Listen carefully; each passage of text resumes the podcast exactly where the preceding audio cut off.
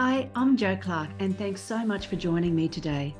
This is the Redefining Midlife podcast, a podcast designed for the forty-plus woman who is determined to challenge society's myths and beliefs around midlife. It's for the woman who is inspired and ready to define midlife her way. Join me each week as I chat to health and wellness experts for up-to-date information on how to live well, as well as some special conversations with incredible everyday women redefining what midlife can look like. Here's to making our next half of life even better than the first. One thing I love about this podcast is the opportunity I have to interview incredible everyday women, and this episode is a perfect example of that. Now, deciding if or when to have a baby is a big decision for most women, with so many layers attached. There's no black or white answer, and every single woman will have her own unique set of circumstances to take into account.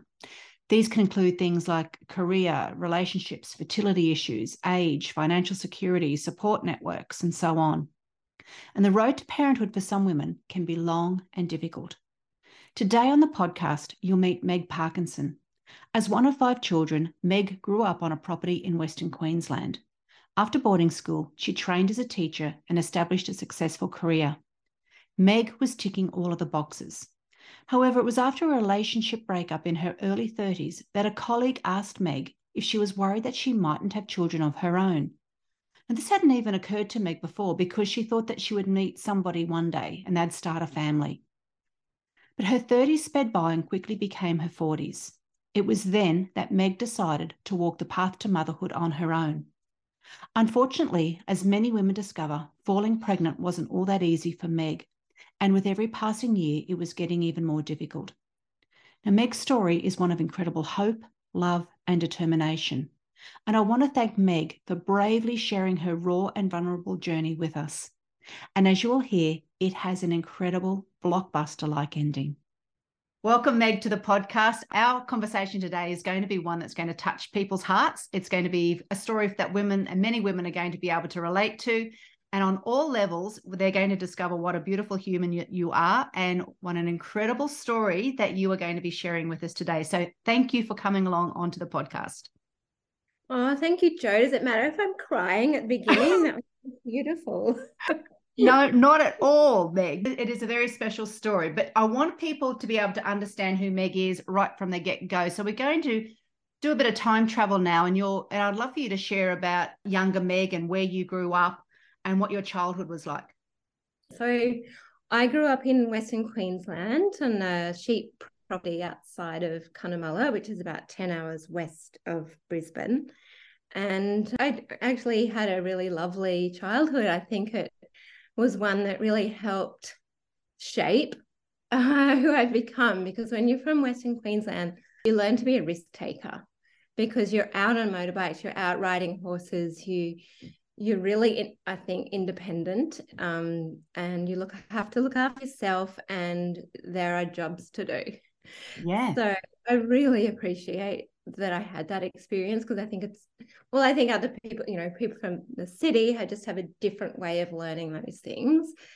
You see the, the beauty of life when you're living out west as well, don't you? You see that the harshness and, and uh, the whole life cycle is in front of your face from a very young age. So not only are you getting all of those experiences that you just mentioned, you're also seeing what life is, you know, the, what life can be like. You're seeing the drought, the, then you see the flooding rains, and then the life that comes out of that, and the the cycles of the animal. It's it's quite incredible growing up for kids. I really, I think so. And I, but I also feel really privileged because we were able to go to the city, we were able to go to the mm. beach. Uh, we didn't go on overseas holidays or anything. But, but the other thing that I loved about my childhood was the community, and how, you know, every weekend we'd go to tennis and everyone was at tennis, and so much playing and fun. And yeah, we're just really lucky. And then when I was ten, I believe, I went away to school. Um, I went to a primary school in Toowoomba, and that was also really fun. It was not a terrible thing. And yes, because my children grew up, you know, on an isolated property around the, the Cunnamulla district as well. And the kids grow up knowing that they're going to be going away to boarding school. Parents in the city often say, oh, you know, if you're naughty, you're going to go to boarding school. We'll send you there as a threat. Whereas growing up, children always knew that they were going to be going away to school. And that's another conversation in itself when you're a parent going through that. But as kids, you you knew that was just going to be part and parcel of it. And that was what was common. And that was everyone just went away to school. Yep, everybody did it. Mm. So it was not unusual at all. So you obviously had a lot of experiences growing up and in your, your younger years. What was life like then um, when you were a younger woman in your late teens and early twenties? Well, it was fun. I was at uni. I I went um, to Armidale Uni and, and did teaching. I didn't know what I wanted to do. I, I liked the idea of being a psychologist. Uh, it was always going to be something to do with children.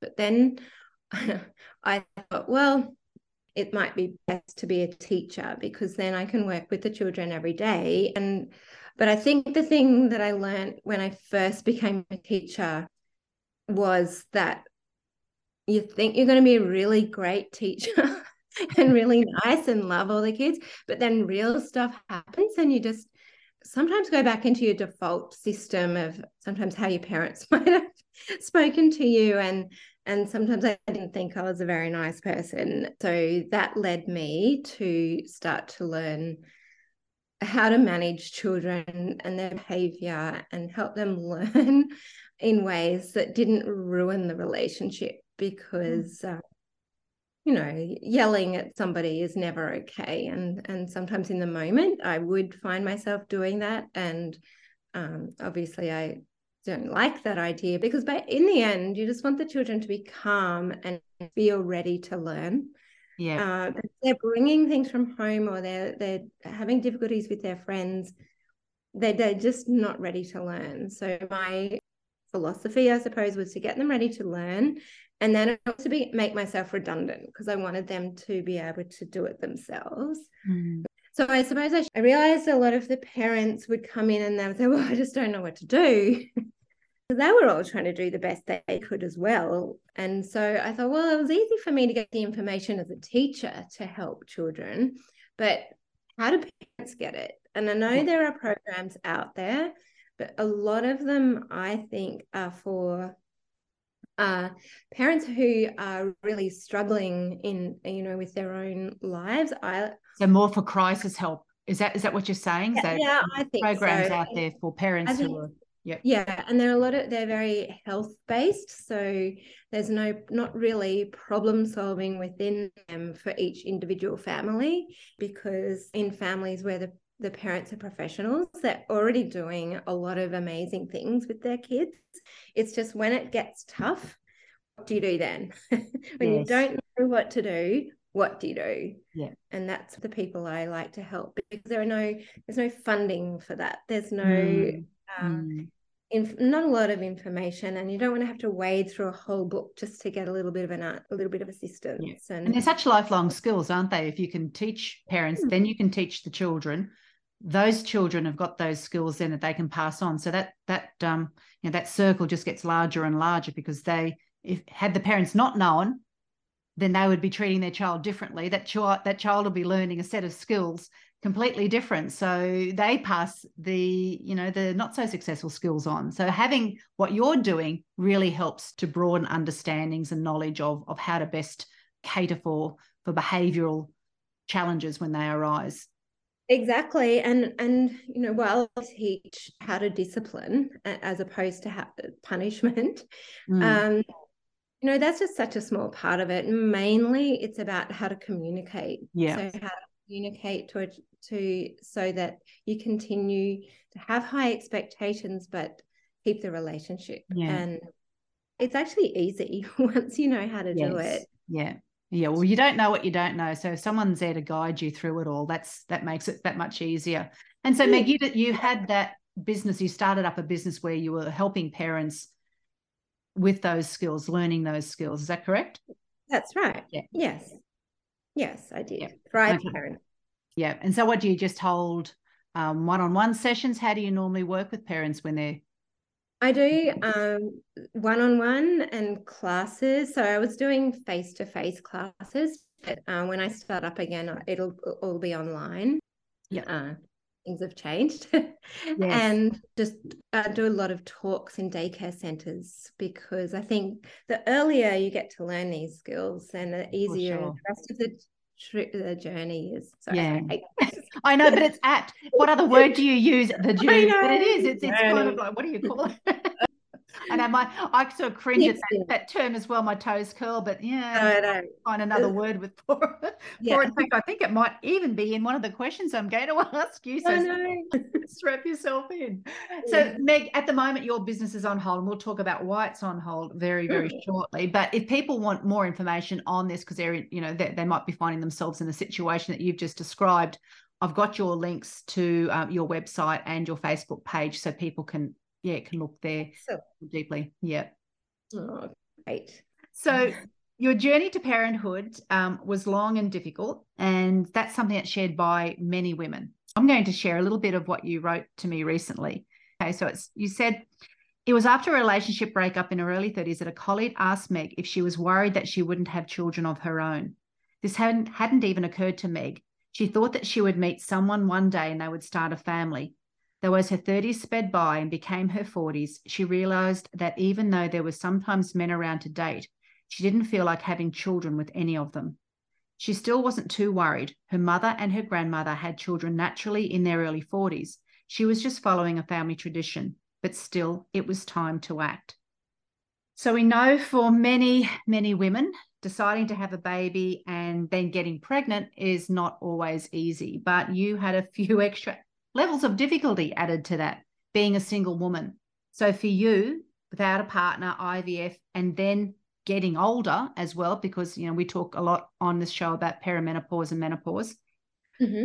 It, that made things sort of even more difficult. Can you take us through the early stages of your journey on, on how, you know, you started I V F and what what's how long that process took before you went, oh, it's not really working for me? Yeah, well, I, I think I... was just about to turn forty, and I and that's when I went, oh, this is weird, like everything's gone so quickly, and now I'm at this age that I have to really mm. uh worry about this. um I was in a relationship that was a bit wispy, I thought. mm. And I had to make the decision, because it was really hard um for me to decide whether to have a child on my own, meaning the child would have no father, mm. or do I have a child with this person, and then at least the child has a father? And, yeah, and wow. for me, the question was, which is the selfish option? Yes.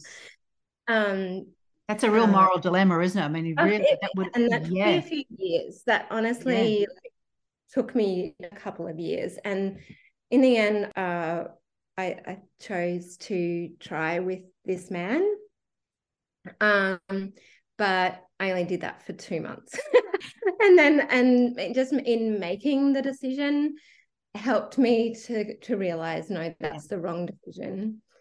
And um, and I went, no, I want to be a happy person, and then the child will be a happy child. Yeah. So it's, yeah, I, so I had to let go of that idea of the child having a father. Mm. Um, and so I went to, I mean, I'd probably already been to the doctor, I think, just to check my viability, to see whether I was going to be okay. And all, everything was good, you know, everything was, oh my goodness, you've got so many eggs. And and I said, yeah, yeah, you know, that's, it's, it's I'm going to be fine. And this is what I thought, I'm going to be fine. My, my, it's in my family. We have children in our forties. Um, yeah, I'm good. I, you have to prove that you're socially infertile first, oh. which, mean, which means that you have to do the, the old turkey basting um, for two cycles okay. before you, you can get any uh, Medicare, before they'll pay some gotcha. Of your I V F. Yes. Uh, so so I did that, and, and they didn't work. So then I did I one I V F cycle, and um, it all looked good, got loads of eggs. But um, I did a transfer, and, um, but that didn't work. I did another one, and for the second cycle, I did a thing called P G D testing, and they check to find out if there are any chromosomal um, problems or any mutations in the, in the cell. And all of mine had mutations, except for the one that looked the best. The cell died, like it just didn't make it to oh, the lab. Okay. But that that one was looking really good and was growing beautifully. Yes. So my doctor said, well, what do you want to do? And I said, well, I didn't want to knowingly have a child that had a disability or um, a difficulty. Yeah. Um, you know, I just didn't think that that was going to help yes. the child or me. Yeah. Uh, so so I just I actually chose then not to do any more I V F cycles. Uh, so I, how many was that in total by the time you reached the decision? Well, four. Okay. Four cycles so far. Yep. Um, and I, I just thought, well, probably will be one in there, mm. but I I worked in education and had a part-time business of my own. I wasn't going to, I couldn't just throw money at it. Like you hear of people just yes. doing thousands of I V F cycles and selling their house. I, I just couldn't do that. And I actually think, thought, well, if I can get a young, good egg, is that actually going to be better? So yes. I get, gave up the idea of my own egg really easily. And I think that's really hard for a lot of people, but um, I understand that. But I, I, it was really important for me to have a child who was um, had the best start that they could have.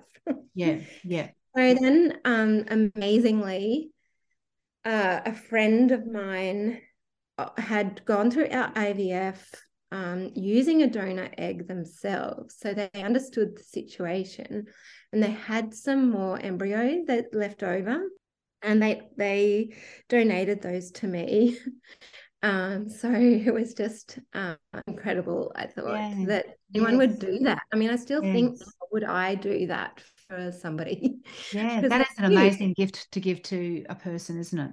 It really is. So um, yes. my doctor said, no, it's too close. Uh, yeah. It's too awkward. Um, anyway, they had sixteen, I think, embryos left, so a lot. Mm. Um and but none of them worked. I was cut to the chase.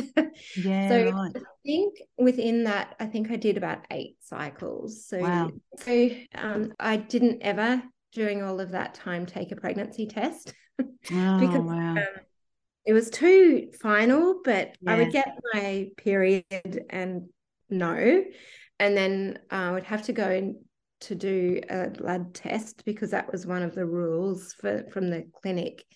And then my doctor would call and say whether it worked or not. And I oh, you must have been dreading that call. Yeah.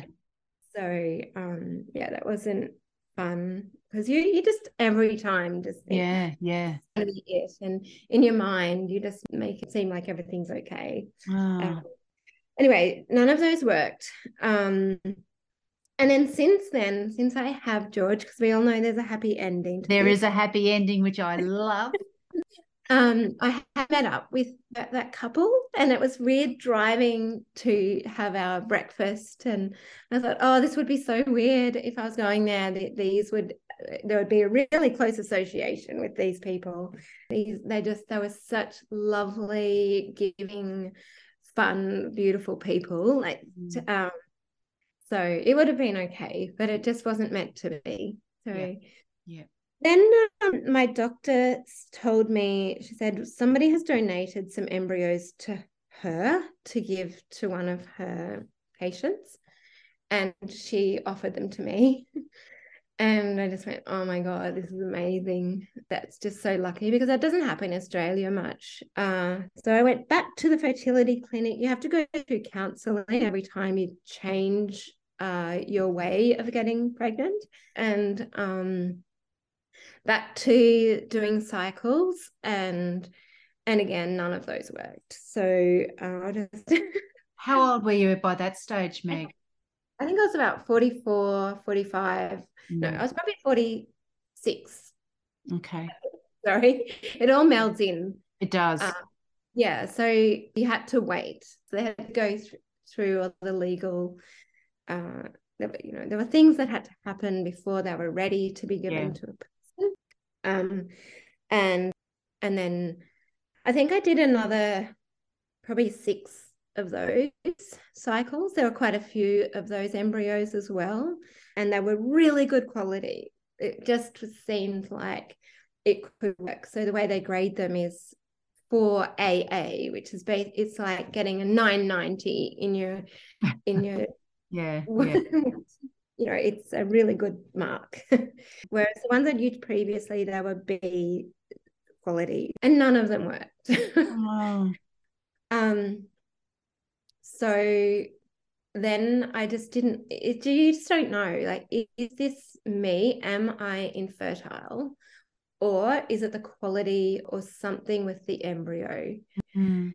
And it's with different doctors. They have different opinions. They have different cycles that you go through. Uh, it's it's there's an, the science is amazing, but it's still up to the doctors to determine what they think is best. Yeah, um, right.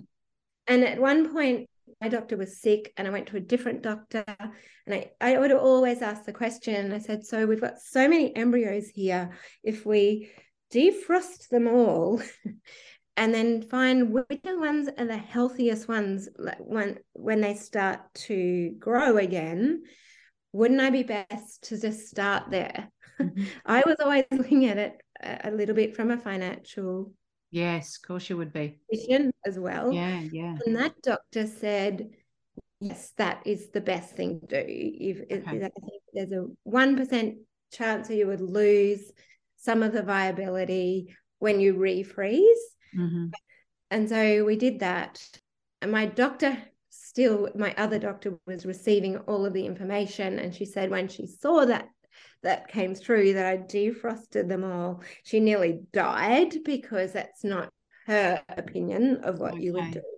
Right. So I don't know whether I did the wrong thing there. Um, uh, of doing. You were that. Still guided by a specialist. I was guided yeah. by a very uh, well-respected specialist that I'd been mm. recommended to go and see. Mm. Anyway, so. In the end, they they froze and uh, refroze, and a lot of them still. I still did transfers. They still were okay for a transfer, but none of them worked, as I've said.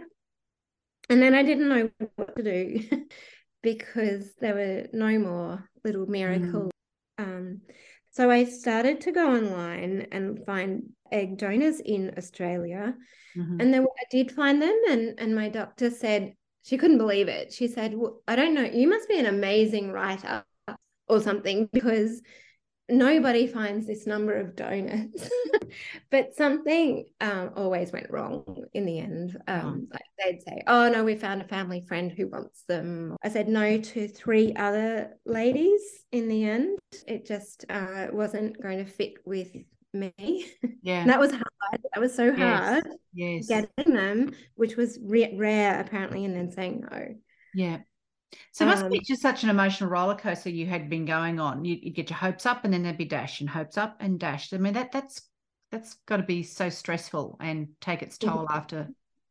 Yeah. So time. Initially I was really open with my friends. Mm. I would tell them, and then um after a while, oh, this is sad. This makes me sad. Um, I it does make you feel like you're a failure. Yeah.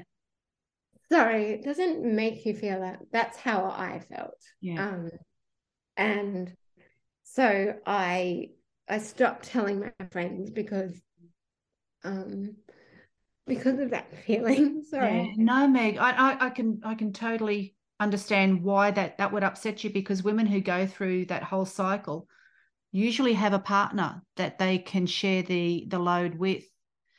But I mean, you were you were probably in a completely different situation where you didn't have that as well, so you're dealing with this all by yourself. It would have been incredibly difficult incredibly difficult yeah I suppose it might have been more difficult being on my own, but it, Um, because I was, I uh, started working with an amazing lady who's at Noosa.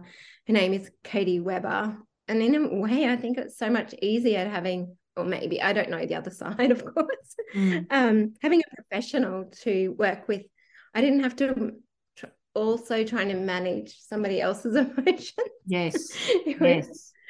So, I mean, that's the way my take on it. Obviously, yeah. It's lovely to have a partner and somebody there to support you, but it's there for them as well. It's hard Absolutely. for them. Yeah, that's a great and I know point. That from, I know that from when I was with this other guy, because actually I'd started the process on my own, and he, yeah, I have mm. mentioned it was a bit dysfunctional, but he was still around. Yeah, yeah. So I did have him there for a little while. Um, and yeah, it was a little bit of managing. And through the process, I've learnt so much. And now I just think, well, I probably had to go through that to learn and become a, a like a, I wouldn't say, a, it's probably not a better person, but uh, a little bit more insightful, maybe mm. a little bit more understanding of other people's situations, and Um, less judgy yeah. uh, about other people. Uh, a lot of the beliefs that I had about life and about how things have to be, mm. I've had to give those away and yeah. give and, and to learn then that beliefs are changeable, and yes, well, it's there's so much more out there than than what I used to think about. Uh, I can't explain it, but uh, in terms of what is possible if you actually take the steps, mm. and it doesn't have to be a fertility journey or, or no, whatever. That's right. Any anybody who's gone through a personal growth development gets exactly what you're talking about. Oh, it's, it's, it's, it's such it an important part of who you're becoming as a as a woman or as a person. Is, but yeah, it yeah, and everybody has their difficulty that they have to work yeah. through. Yes. And I think I was so lucky that I got to work with somebody that was able to show me how life could be. Yes. and yes. able to say, uh, to be quite strong with me, but also really gentle. Yeah. uh, so everyone would love to have a partner, someone to share their life with. Mm. That wasn't where I was at at the time. Mm. And I got to work with a lady who helped me through the process all at every step. So oh, that's fabulous. I fe- I was supported. I had big to pay thanks, for it. Big, big thanks to, to Katie for doing that and getting you through that that stage yeah. too. Yeah. So from doctor. that point, mm. from that point, then Meg, where like we know that there's a happy ending. Yeah. And we know that what you went through wasn't working. So yeah, this is so by kind now, of like the final chapter of your your, your journey as far yeah, as a pregnancy. Yeah, we're there, we're there, we're there. There we go. I said the word journey. Said it. I know. I said it too. I heard myself.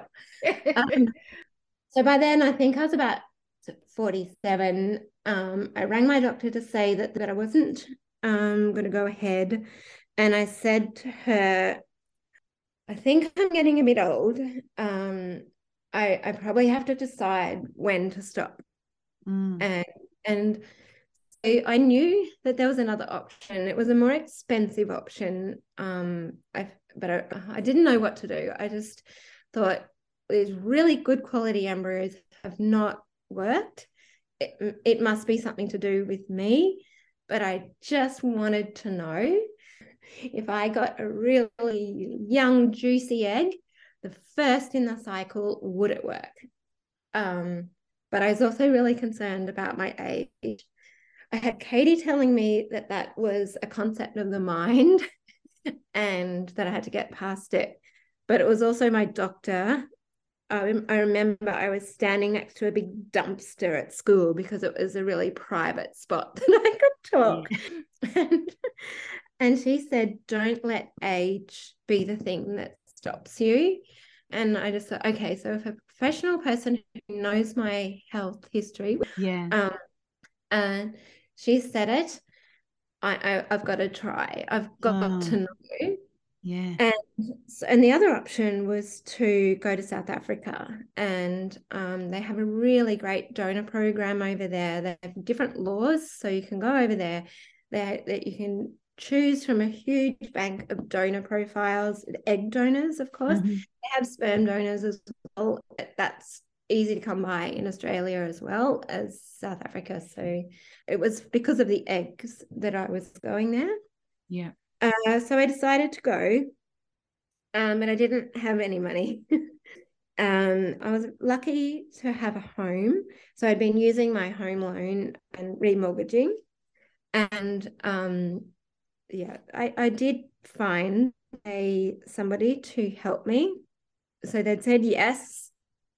Within ten days, I'd organised everything. I was going to leave in um, the end of February in twenty, was it twenty twenty? When, when was, when was COVID? Oh, gosh, yes. I, when did um, the world, no, twenty twenty. Yeah, and I'm like you, man. It's all, the last couple of years with everything that's happened in the world is, yes, we should have had that burned into our brain. Yes. So I was going to leave February twenty twenty. And then um, in it was my birthday of two thousand nineteen, which is December. Um, this person ran and said, I've decided against it. Um, it's probably dodgy what you're going to do. And um, they pulled the finance. Mm. Um, and and th- and that's their choice. That, that's absolutely yeah. their choice. And then, of course, then COVID came, um, and I had to wait a couple of years before I could find the money myself. Once it was time for me to go, I got my doctor to write a letter to get um, an exemption to travel for medical reasons. And I got there and I had a message from the doctor and I just, oh, that is so lovely. He's welcoming me to South Africa. And then I read in the message that he'd had to cancel my the donor's cycle for medical reasons. Uh, and that the that cycle was not going to happen. Oh. And I just went, oh my God, I'm just. So you get gone. That news, you're in another country all by yourself, and you go, now what? And I just went, no, I have to do hotel quarantine for nothing. That is not uh, okay. Yeah. But then I read further on in the email, and he said, well, we've got some basically some spare eggs in the freezer. There are two donors. two don- donor options that I could choose from. So I chose one of those, and then you have to wait um, for that to defrost, and then they they, they are then um, I suppose coupled with the sperm, and then the embryo starts to develop. It goes through different processes. So after five days you go in and have the transfer. And um, anyway, they send updates, little emails, yes, um as they develop. And I was watching it and I was going, oh, this actually looks worse than one of my cycles that I had done with my own eggs, because I think there were seventeen or eighteen at the beginning. Um there was only two left after by um about the fourth day of wow. the development. And I got there on the fifth day, turned up, and I thought, okay, this is good. And then I saw my doctor go around the corner and have this big discussion with a whole heap of people. And I was like, oh, that's ridiculous, thinking that's about me. It's not about me. Everything's fine.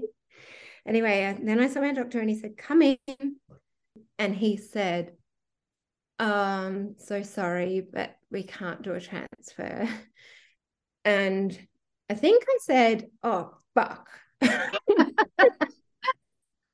Rightly so. That was... And then I went, oh, no, I'm just a crass Australian. um, and then he took me into the lab and showed me everything, just, I suppose, to help me with the processing. Yeah. Back into his office, and I was trying to find a solution in my mind. I was just thinking, there has to be something. There has to be a solution. Mm. Um, and then I said to him, is there an option C? And I still don't know if I hadn't asked, because it was quite mm. some time that he'd let me sit there and process. And I remember just being absolutely flabbergasted. I couldn't believe it, but he said yes. And I went, oh, okay, what is it?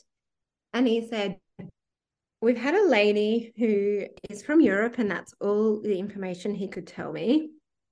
she's had a very successful cycle. She's had uh, in she has two healthy children and has another, um, I think there were ten viable embryos that were really top quality. And um, I was welcome to have them again at no extra charge if I wanted them. And I said, yes, that would be great. And he said, no, you have to read through the information and check to see that this would work for you. So I read through all of that. And I actually went, oh, this is really good. I'd felt more comfortable with them than any other uh, that I'd seen. Uh, except I saw um, there was a picture of the male, the sperm donor. And I'd forgotten momentarily that you can't see an adult photo of them. What it is is a celebrity lookalike. Right. But to me, it, it was like a guy with really short hair. And it looked a bit to me like a mugshot. I was going, gosh, he could have chosen a better photo than his mugshot. But that's okay. That's all right. I think that's okay. And it wasn't until I got home that I went, oh, that's right. It's a celebrity lookalike. And he put Kelly Slater. And of course, you know, we never look like our it doesn't really mean anything. But um, it was obviously Kelly Slater when he had really short hair. But yeah. um, I think that tells a little bit about my state of mind at the moment, at the time. Anyway, I went back in and I said, I'd love to go ahead. So an hour later, they transferred two embryos. I asked for two um, because of my history of none of really good quality ones not working, and I'd rather the risk of two instead of the risk of none. Uh, the doctor over there said, no, you will have twins, and on your own, that is ridiculous. Mm. And I said, um, I, I just, can you please transfer two?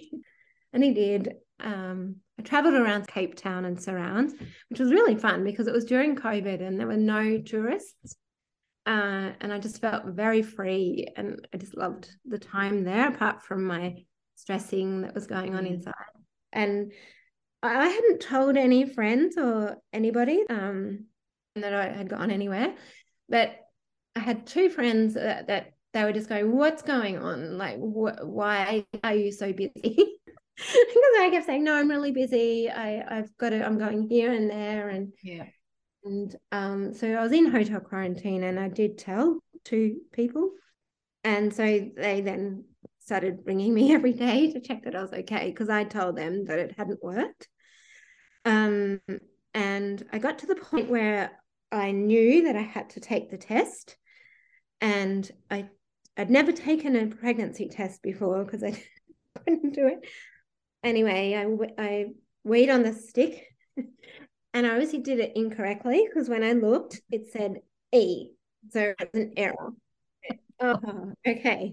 So I waited another day because I wanted to make sure that I did the first wee of the day. You know, I remember it. Yes, yes. And um, I did it. And then I put it up on the bench. It was similar, a bit similar to like in the movies where I just went, hasn't worked, so I won't bother with that. Packed up the drugs. Um, and then I looked at it and it said pregnant, but it had a flashing light next to it.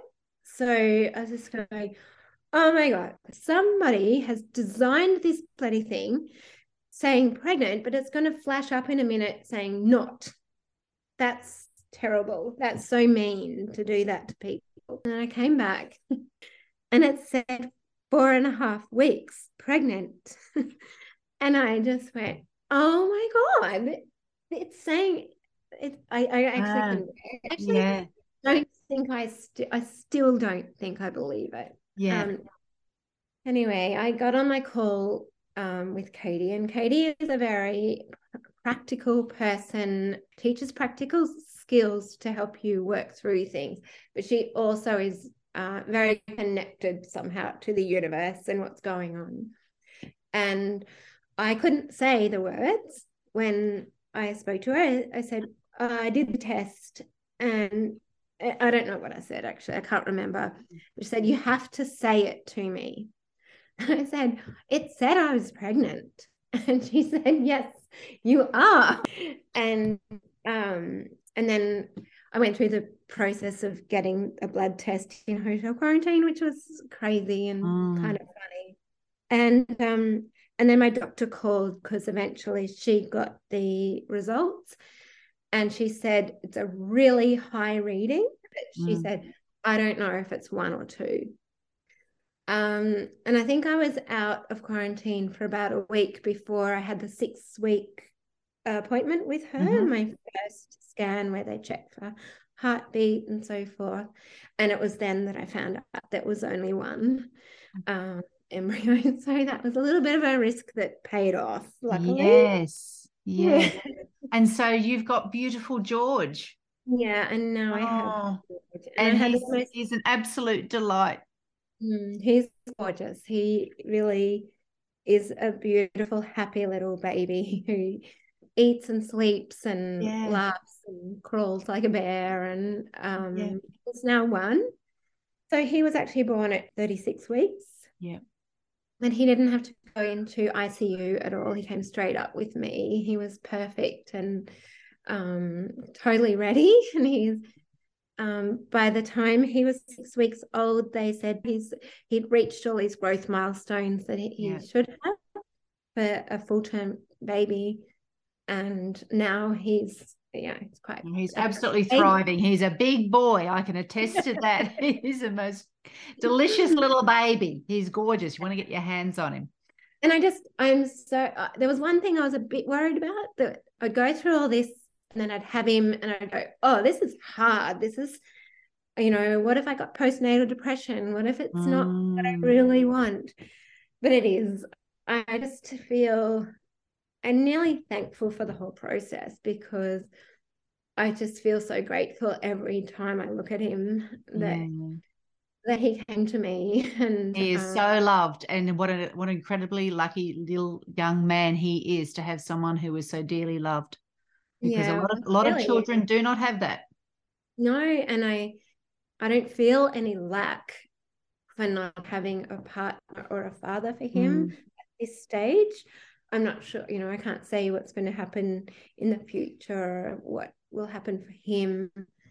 Um, but um, yeah, I, I can't say that there's been anything that's been difficult. Yeah. Um, he's so healthy, and I haven't gone, I don't know what, maybe when once I go back to work, um, you know, once that, that could be different, that it might be, get a little bit difficult, but I had a dream first year. Oh, that's which, fabulous. That's all anyone could ever wish for. It really, it is. Yeah. yeah. Well, Meg, sharing that story, there's a, as I said earlier, there'd be a lot of women who have gone through their own struggles with falling pregnant and going through I V F who can absolutely identify the the highs and the lows that you would have gone through, and um, I'm just so thankful that you've shared that beautiful story with us, and for for being so open and honest. So yeah, many thanks. No, no worries at all. Yeah, and so what are you looking forward to most in the future, Meg? Well, I think um, it's now building my life with George and just being his mum yeah. and looking after him and helping him grow and be who he Uh, wants to be. Yes. And I think through this process of having to, you know, give up beliefs that I had, it was given to me, I suppose, as a child, is to try and, of course, you know, no one is a perfect parent, and there's no way I would even aspire to that, because I think that's mm. actually quite scary for a child. Yeah. Yes. um, to have someone that never makes mistakes, but um, but to be able to apologise for that and to mm. help him grow the way he needs to be. And I think it'll actually help in my business as well, just to oh, I'm sure it will. You see things through different eyes when you can understand. Yeah. Yeah. Yeah. yeah. Oh, yeah I look forward, look forward to seeing how it all unfolds for you and George too in the years yes, to come. So I'll let you know. Yeah. Now, Meggie, if you could look into the future, what do you hope eighty-year-old Meg is going to say about current day Meg? Oh, just if I some people now say, how did you make that decision to do that? Mm. And I just think, what if I didn't make that decision? What if I let the fear drive me? the fear of having a child on your own, or the fear of going through another cycle, or the fear of being a failure, which is the thing that got me before, is uh, that I would ultimately do the thing that might work, which was go to South Africa, and it would still not work. Yeah. At least I knew uh, that I'd tried everything. Meg. Yes. Yeah. Yep. You know, if you can get through that, you can get through anything, Meg. Oh, well, I don't, yeah, I can definitely have a crack at it. You will, and I know you will. Thanks, Joe. Yeah, that's a good question. Hmm. Yeah. Well, thank you very much again, Maggie, and I wish you and George all the very best, all the love and happiness in the future. And uh, yes, thank you for sharing your story with us today. It was my pleasure, Joe. Thank you. Thanks so much for listening and sharing your time with me today. I'd love you to hit subscribe on Apple Podcast or your favourite podcast app to keep spreading these empowering messages. Please share this podcast with other incredible midlife women in your world. Join me again next week for another Redefining Midlife conversation. Thanks again for tuning in.